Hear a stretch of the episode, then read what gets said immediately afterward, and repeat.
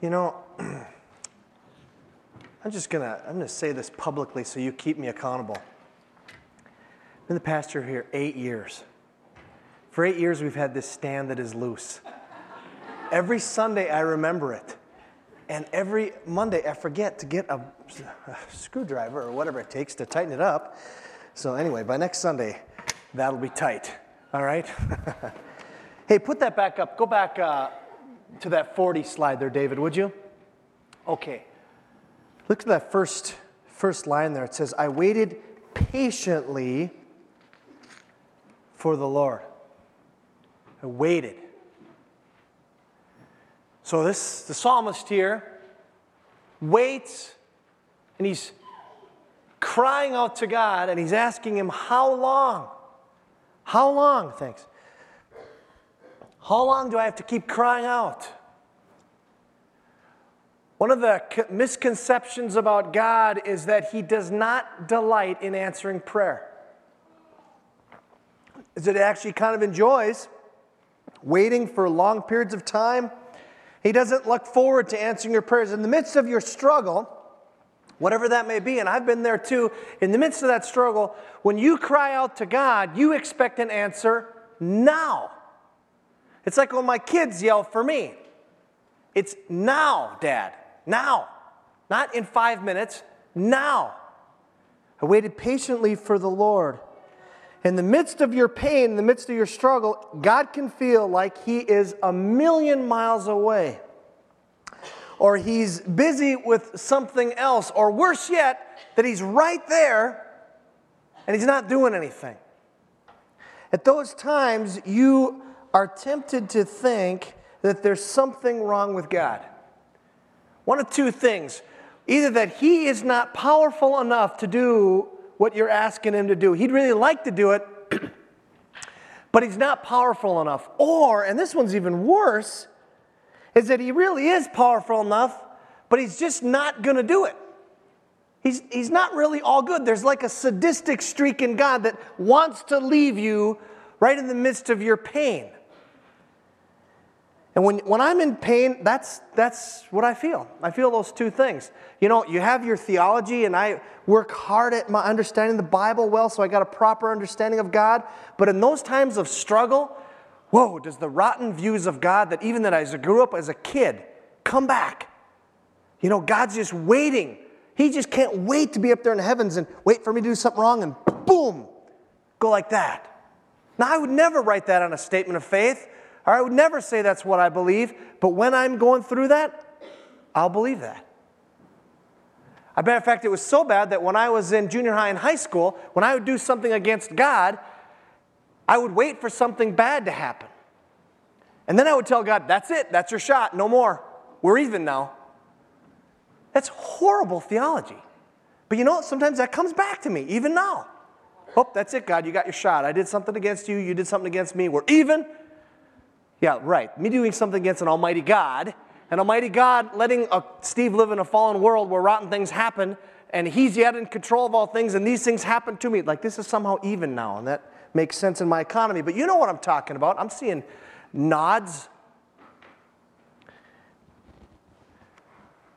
At those times, if you're at all into scripture memory, you have to grab those truths and yank and pull and do anything you can to get those rotten ideas about God away. I just want to give you four quick passages about God delighting in answering your prayers. Isaiah 41, 17 through 18. The first two I'm going to read are from the prophets, Isaiah and Jeremiah. And these are prophecies that are given in the midst of punishing Israel. This is when Israel was wayward, these two passages were given. The first one, Isaiah 41, 17 through 18. The poor and needy search for water, but there is none. Their tongues are parched with thirst, but I, the Lord, will answer them. I, the God of Israel, will not forsake them. I will make rivers flow on barren heights and springs within the valleys. I will turn the desert into pools of water and the parched ground into springs. Jeremiah 33, 3. Again, in the midst of punishment, this verse is given Call to me. God is telling them, Call to me, and I will answer you and tell you great and unsearchable things you do not know. Now, that, that, the context of that verse is God refining Israel. He's saying, Call to me, even in the midst of that, and I will answer you. Psalm 62, 5 through 8, probably one of my favorite verses on prayer, says, Find rest, O my soul, in God alone. David's writing this and he's screaming at his own soul, Find rest, O my soul, in God alone. My hope comes from him. He alone is my rock and my salvation. He is my fortress. I shall not be shaken. My salvation and my honor depend on God. He is my mighty rock, my refuge. Trust at him at all times, O people. And here it is pour out your hearts to him. Why? For God is our refuge. you can pour out your guts. You can let it all hang out. Why? Because he's a refuge, he's a rock, he's worth it. And the last thing Jesus said, John 16, 24, says, Until now you have not asked for anything in my name. Speaking to his disciples, they'd never asked in his name before. Till now you've not asked for anything in my name. Ask and you will receive, and your joy will be complete. Now, the joy he's talking about there is not necessarily what we think of joy. You know, we think, oh boy, that's not the joy. The joy is Hebrews 12 joy. For the joy set before him, he endured the cross. Remember that? We just read that a little bit ago. He, that's the kind of joy he's talking about. Real joy that fills you from the inside. Does it mean you're going to get all the goodies? Does it mean that God's going to take you out of a rock, rotten circumstance until he's done with you? Not necessarily. In fact, what we're going to look at today in our ongoing study of the book of Acts is a prayer. Oh, man, this is a dangerous prayer that's being offered. And it changes everything, changes the rest of the book. I think those prayers are still being answered. This prayer that was offered in Acts 4 is still being offered today. It's a dangerous prayer. You know the prayer I'm, I'm talking about? I stand right here every Communion Sunday and I pray for, I don't know, 20 some out of you, or I, I don't know how many exactly, but, and you come up and some people say, I want the Lord to break me of my pride.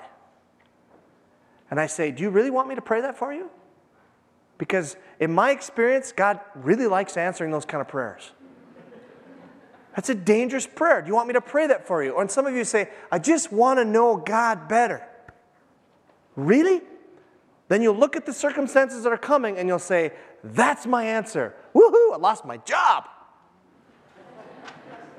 My girlfriend left me and my, bo- my dog bit me. Answered prayer right down here. I want to know you, God. Strip away everything else. I want God to strip away everything else. Really? Really? Those are dangerous prayers. I call them look out prayers. Because when you pray them, look out. Because God is faithful to do that. And He loves, He loves to answer those kind of prayers, but sometimes they don't come the way you think. What are you doing, God? I asked you, I asked to get to know you better, and all these hard things are happening in my life. Uh huh. That's right. Remember when I was in college, uh, I had a buddy. His name was John, and, and uh, in a course of about six months, his, his girlfriend left him and actually was dating another guy. And in another six months, they were going to be engaged.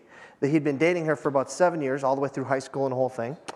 Um, and uh, his best friend had died of cancer, and he found out his father had cancer. And I, I, remember, I remember my thought I, as I was talking with this guy. God wasn't just an academic idea to this guy.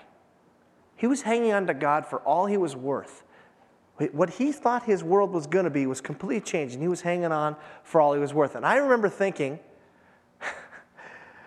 I remember thinking and praying to God, God, why are you blessing this guy so much? I mean, you're just, he has a relationship with you that I wish I had.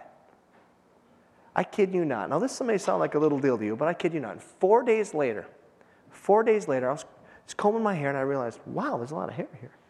I was 20 years old, and if you'd have seen me in high school or in college, I just had this mop of hair. And I thought by now I would have nothing. In fact, I just kept sticking it back on. That's what's left. I started losing my hair. I was 20 years old, and I went from being very thick, full, fine blonde hair to less. And I remember the first thing I said was, Oh, wow. Not that God. the girlfriend thing, you know, that's okay. But the hair thing, ooh, and it was instant.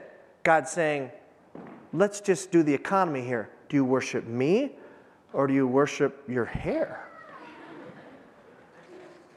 I know that sounds silly. It's even sound, even now that I'm almost 40, it, it, it, it seems silly, but I don't even care anymore, you know?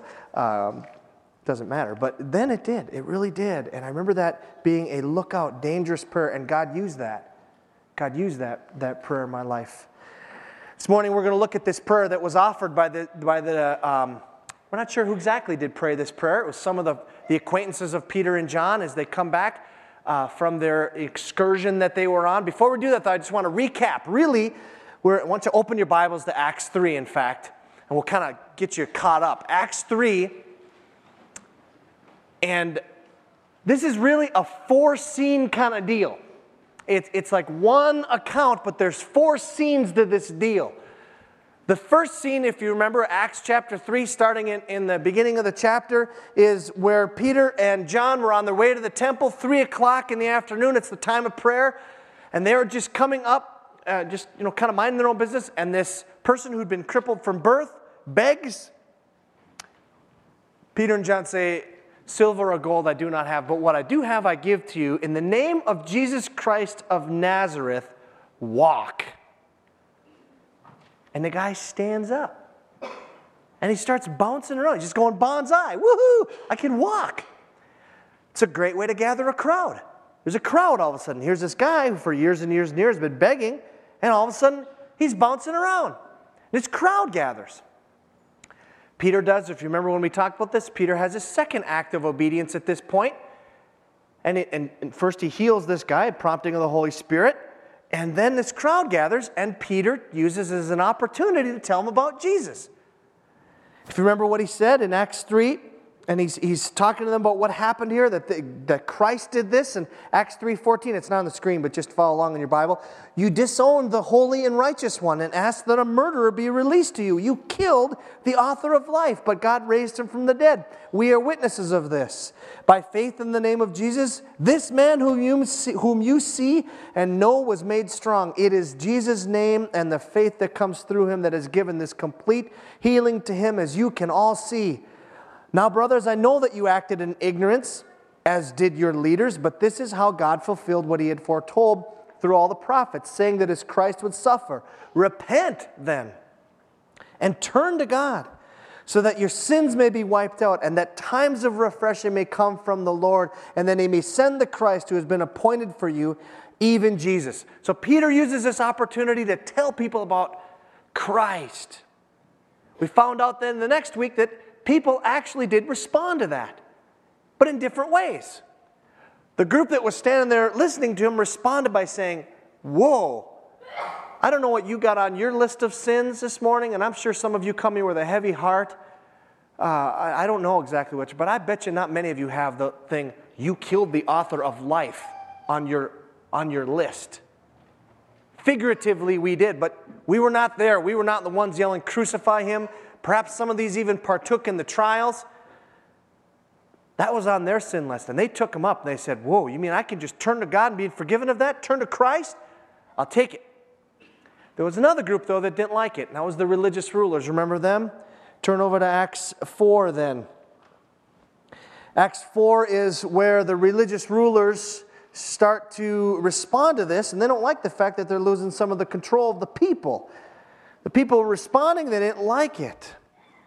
So they seized Peter and John out of the temple. They grab them there. Remember, we said uh, they didn't have a healing license, or why did they grab them? They just grabbed them because they were causing an uproar. They brought them in before them. They came before and had a trial before the Sanhedrin, 71 rulers. And they asked them a question. The question was, By what power or what name did you do this? and they wanted them to say Jesus. Remember, we looked at Deuteronomy 13? Deuteronomy 13 says that if a prophet or someone comes in and does a miracle, but they don't claim that it was done from God and they ask you to follow someone else, that you should stone them, you should kill them. These guys are looking to kill Peter and John. And Peter and John in the face of incredible adversity, say this. Then Peter, filled with the Holy Spirit, said to them, Rulers and elders of the people, if we are being called to account today for an act of kindness shown to a cripple and are asked how he was healed, then know this you and all the people of Israel, it is D Day. It is certain death coming here if they say Jesus. And Peter says it. It is by the name of Jesus Christ of Nazareth. I think it's great how he says the whole thing. Just in case you missed it. Jesus Christ, that's J E S U S. I can't spell like last week I couldn't, but J E S U S, Christ of Nazareth, just so you make sure we got the right one here. Whom you crucified. So there's another way he's going to get himself in trouble. But whom God raised from the dead, that this man stands healed before you. He is the stone you builders rejected and has become the capstone. So he insults them and calls them the, the people that were rejecting the Messiah. Salvation is found in no one else, for there is no other name under heaven given to men by which we must be saved. Peter, unless the Holy Spirit gave him understanding, must have thought that was the last word he was ever going to utter. That was going to be it. But God is not done with Peter and John. The Sanhedrin are shocked because of their courage, because they know they're in big trouble. They saw that they were ordinary, unschooled men, but that they had courage and they're full of the Holy Spirit, so they don't know what to do with them. So they call them in and they command them don't teach any more about Jesus. And Peter and John, on a death wish, say, Well, you judge for yourself whether it's right to obey you rather than God. For we cannot help seeing, testifying about what we've seen and heard. And they let them go. Now, that's all, that's all just staging for what's going to happen now.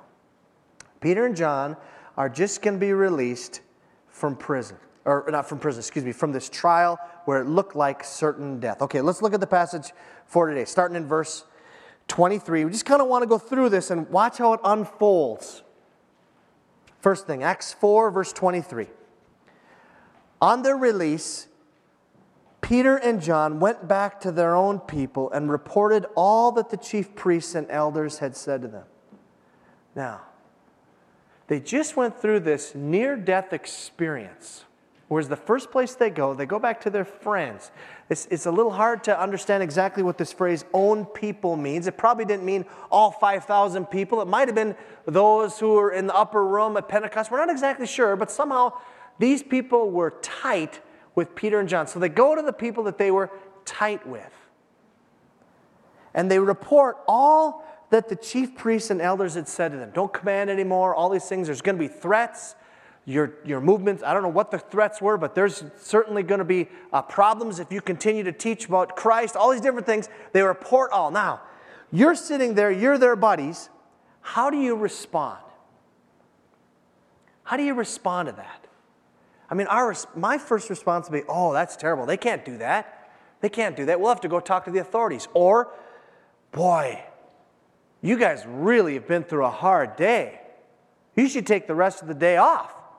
Or why don't we, you know, have, you don't have enough balance in your life, Peter and John. What you need to do is, you know, we should all take a little, you know, corporate break here, group hug time, or maybe we should go out and play mini golf, or it was something to get our minds off it. No way. That's not what they do. Look what they do. They pray a prayer that is going to set the course for the rest of the book of Acts, Acts 4:24. When they, the they is these people, when they heard this, they raised their, raised their voices together in prayer to God. They say this Sovereign Lord, they said, you made the heaven and the earth and the sea and everything in them. I love that. I love that. They start with the absolute sovereignty of God. They start this prayer. They don't start by saying, Oh, God, I thought you were going to, you know, what's the deal, Jesus? You said we were going to be witnesses of yours, and now we have to stand before all these people. I don't know if God really likes whining prayers, but that's not where they start. They start by saying, God, you are the one. You are sovereign, and you created everything. You created the heavens, you created the sea, you created the earth, everything in them. This prayer starts by focusing on the absolute sovereignty of God and who God is. I want to just challenge you with something. When you're in trouble, start by addressing God as who He is. And you will be amazed at how the lost job or lost girlfriend or whatever doesn't go away. But when you look at the magnitude of God and who He is, and just in just says a word and worlds are that weren't before, all of a sudden these things start to take focus and you don't worship Him anymore. They're just issues you got to deal with. They start there. The first two words, sovereign Lord, you're in complete control. Then he goes on to say, You have made the heavens and the earth and everything in them. I can't tell you how many times in my own life where I have said those sim- that simple phrase God, with a word you spoke, and worlds were that weren't before. With a, with a word, you could do something in this, in this situation. I can't tell you how much comfort that gives me that that's the kind of God we serve. Then they go on. They're talking about God, they're talking to God. And they say, verse 25, You spoke by the Holy Spirit through the mouth of your servant David. So they believe he's the one uh, who is the uh, one who speaks through Scripture. And here's what they quote. They quote Psalm 2 it says, Why do the nations rage and the peoples plot in vain? The kings of the earth take their stand, and the rulers gather together against the Lord and against his anointed one. Hey, if you got your Bible with you, flip to Psalm 2 real quick. I don't have this on the screen and I kind of decided to do this last. You got it, you got it. They quote Psalm 2.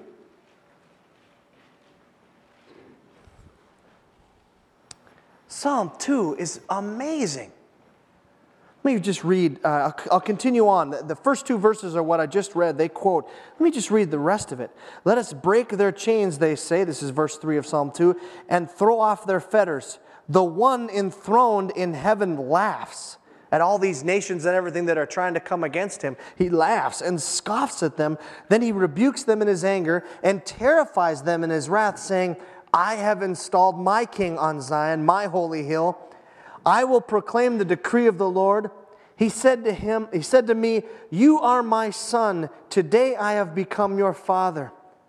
What's one, Psalm 2, Psalm 2, second Psalm, one of the greatest uh, prophecies about Christ in the whole book.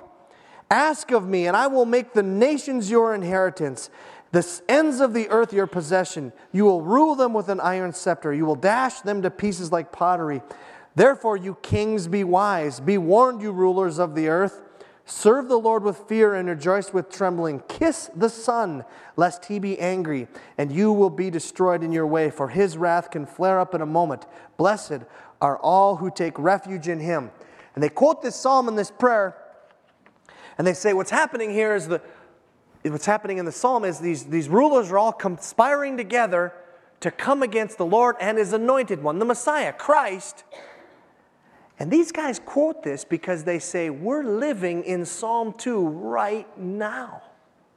Right now, we're living where this is happening. Look at the next verse, verse 27. Indeed, Herod and Pontius Pilate met together. Now, stop right there. Herod and Pontius Pilate didn't really like each other very much. And Luke, when he wrote the book of Acts, says, Look it, it's happening. These kings, you know, kings normally don't like each other a whole bunch. These kings are conspiring against God, against Christ. When indeed, when Herod and Pontius Pilate met together with the Gentiles and even the people of Israel in this city to conspire against your holy servant Jesus, whom you anointed. It's a fulfillment of Psalm 2. Now, listen to what their view of God is. That's their view of what's happening. Listen to their view of God. They did what your power and will had decided beforehand should happen. They were suckers. Who killed Jesus on the cross? God. God Almighty was the one. Jesus laid on his life all on his own, but God is the one who set it up. These ones were just pawns. That Pontius Pilate, Herod, the Jews, and the Gentiles were all pawns in the process. They did what your power and will had decided beforehand should happen. Now, remember who's praying this. These are people who, you know, ran away from Christ at his moment of need in the Garden of Gethsemane.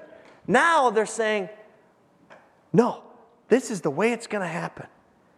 God is in complete control of all things, even the worst thing that has ever happened, which is the death of Jesus. God is in complete control of that. Now, with all that as a backdrop, here's who you are, God. You are the author of everything we see. You are sovereign over all things. In fact, rotten things that happened, including the death of Jesus, was all in your power, and you decided beforehand it was going to happen. With all that as a backdrop of who God is, they finally get to their request. Now, listen to this request. This is a dangerous request. This is a lookout request. Think they ask for protection? They don't ask for protection. Verse 29 Now, Lord, consider their threats and enable your servants to speak your word with great boldness. Stretch out your hand to heal and perform miraculous signs and wonders through the name of your holy servant Jesus. They ask for three things. First things, consider their threats. Consider their threats. Don't protect us from them, but consider them. They're the ones who are going to rage against you, as Psalm 2 talks about. You talk about overcoming that. That's what we want you to do. Look at the second request. Enable your servants to speak your word with great boldness. That's what they pray for. Remember, remember just a few verses ago? They commanded them not to speak or teach at all in the name of Jesus, and they threatened them. So they're asking here that they would have great boldness to break the new law. That's what they're, they're praying here. Now, don't use this universally, you know, that speed limit should be 95. No. But when it comes to a point where judging between God and human law, of course, it's, it's God's law.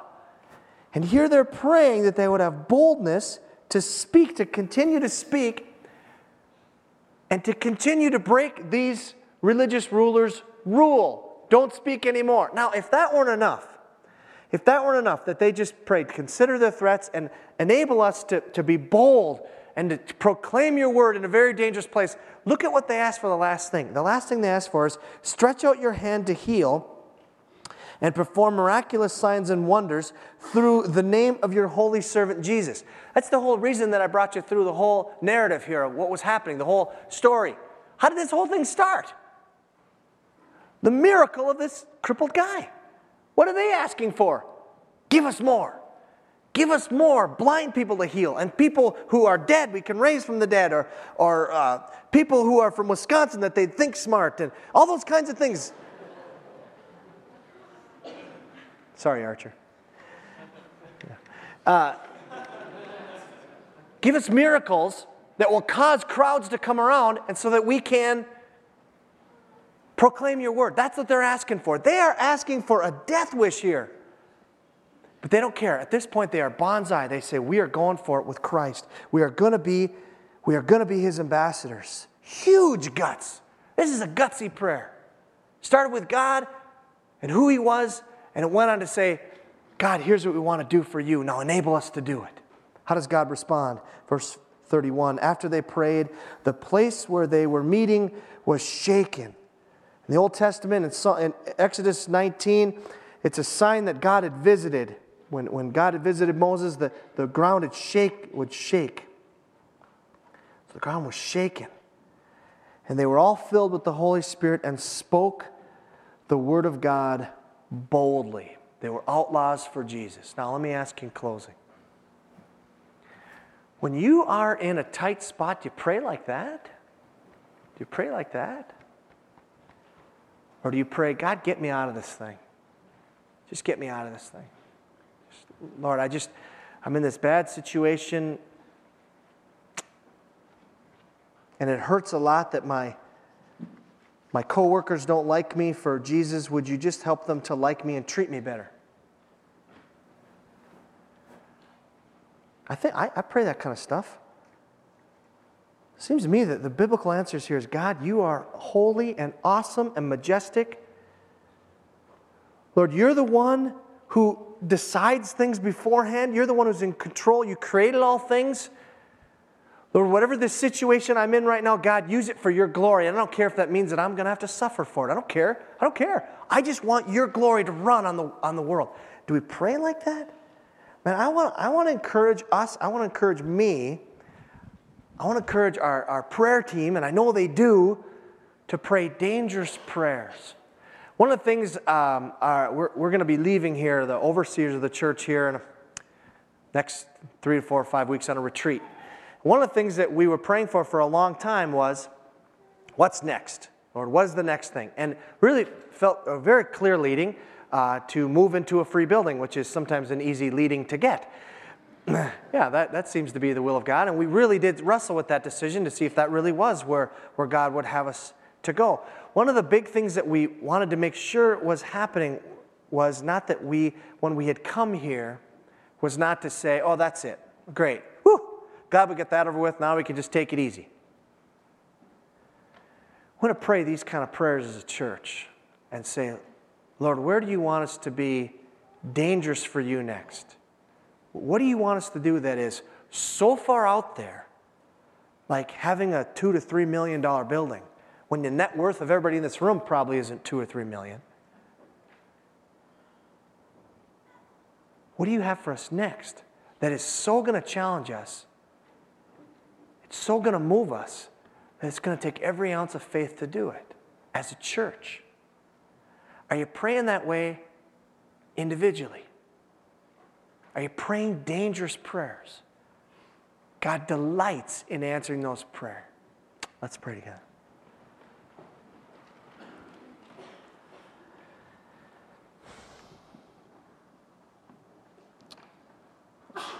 Lord God, no matter what we do or what we say or our jobs or our uh, being graduates of universities and high schools and grad schools, our relationships, our church, everything. Everything pales in comparison to the fact that it is all about you. And I love the way they start this prayer, that they don't start with themselves, they don't start with their own issues, they don't start with the, the trouble that they see coming. They start with a good, clear vision of God Almighty. God, would you grant that to us? That's a gift. Would you grant us a clear, good vision of you when times are good and when times are tough? Would you help us to see you for who you are? The Almighty, holy, powerful, and all good God who delights in answering the prayers of, of, of your people. So, God, just move that way amongst us, I pray. I pray, Father, that we'd be people who would pray dangerous prayers on behalf of the kingdom. That we would want to see family members and co workers and fellow students and all across this city, we'd want to see your gospel run to people who need it. God, you'd help us to, to step out and even look foolish if necessary. That's our prayer. We pray that you'd use Hope Community Church and its members and regular attenders in this church to, to be part of, a, part of a group of churches and movements that could help reach this city for Christ. Lord, do whatever it takes. If that's through blessing us materially, that's great. If it's through causing us as a church even to suffer, then that's great too. Whatever it takes to move into the kingdom of darkness and trash it as much as possible, we want, God. Even though our flesh, even saying that, our flesh kind of quivers at that. But at the same time, we want it, Lord. Come, Holy Spirit, and do your work in our midst, in our church, and in our city. We pray in Christ's name.